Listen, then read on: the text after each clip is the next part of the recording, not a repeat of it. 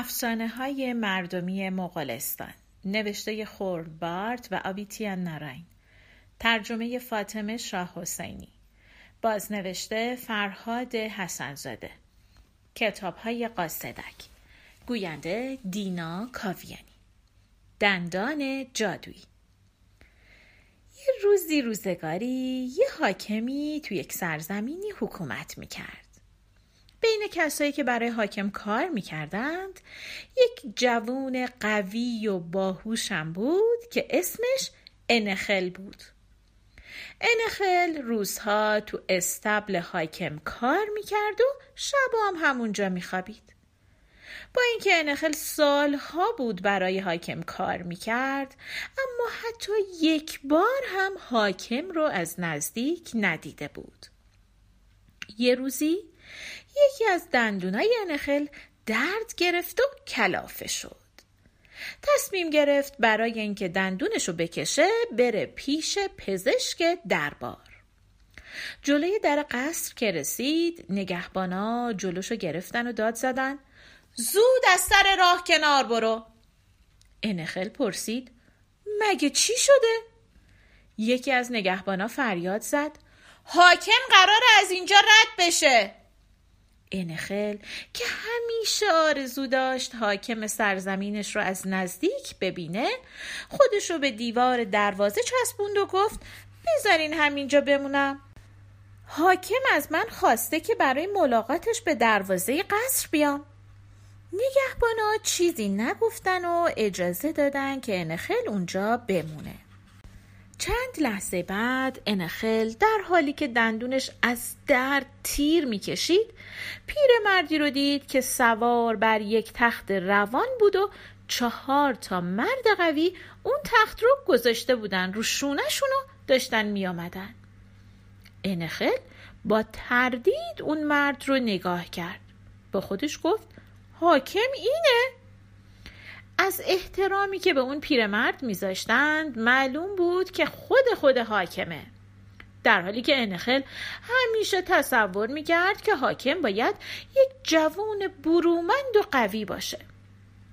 انخل که خیلی معیوس شده بود خندی زد و با صدای بلندی گفت حاکم اینه؟ منو بگو که فکر می‌کردم حاکم جوونی دلاور قهرمان اسب سواری نمی‌دونستم که باید مثل پیر زن اونو رو دوششون بذارن و راه ببرن. از غذا حاکم این حرفها رو شنید و از اینکه یک جوون بی سر و پا اونو مسخره کرده عصبانی شد.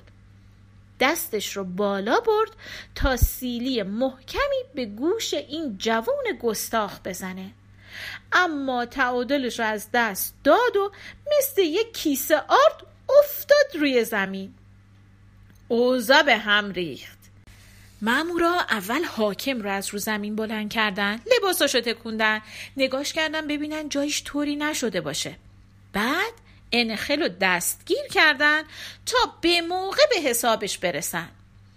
انخل که باهوش و زیرک بود به اونها گفت می‌خواین با من چیکار کنی؟ نگهبانا گفتن بلایی به سرت میاریم که مرغای آسمون به حالت گریه کنن. انخل گفت تو رو خدا هر کاری می‌خواین با من بکنید ولی منو مجبور به خوردن چیزی نکنید. چون پزشک دربار گفته اگه غذا بخورم شکمم میترکه و چراغ عمرم خاموش میشه. این خواهش عجیب مامورای حاکم و فریب داد و یکی از اونا پرسید تو که نمی‌تونی غذا بخوری چطور می‌خوای زنده بمونی؟ انخل به اون دندونی که درد می‌کرد اشاره کرد و گفت من یه دندون جادویی دارم نگاه کنی؟ اینهاش بدون اینکه چیزی بخورم این دندون به بدنم غذا میرسونه معمورا از اینکه تونسته بودن راز انخل رو از زیر زبونش بیرون بکشن خوشحال شدن تصمیم گرفتن اول به اون خوب غذا بدن تا شکمش بترکه بعد دندون جادوییشو بکشن. به نظر اونها این بهترین مجازات برای این جوونک گستاخ بود. بعد بهترین غذایی رو که می‌شد آماده کردن.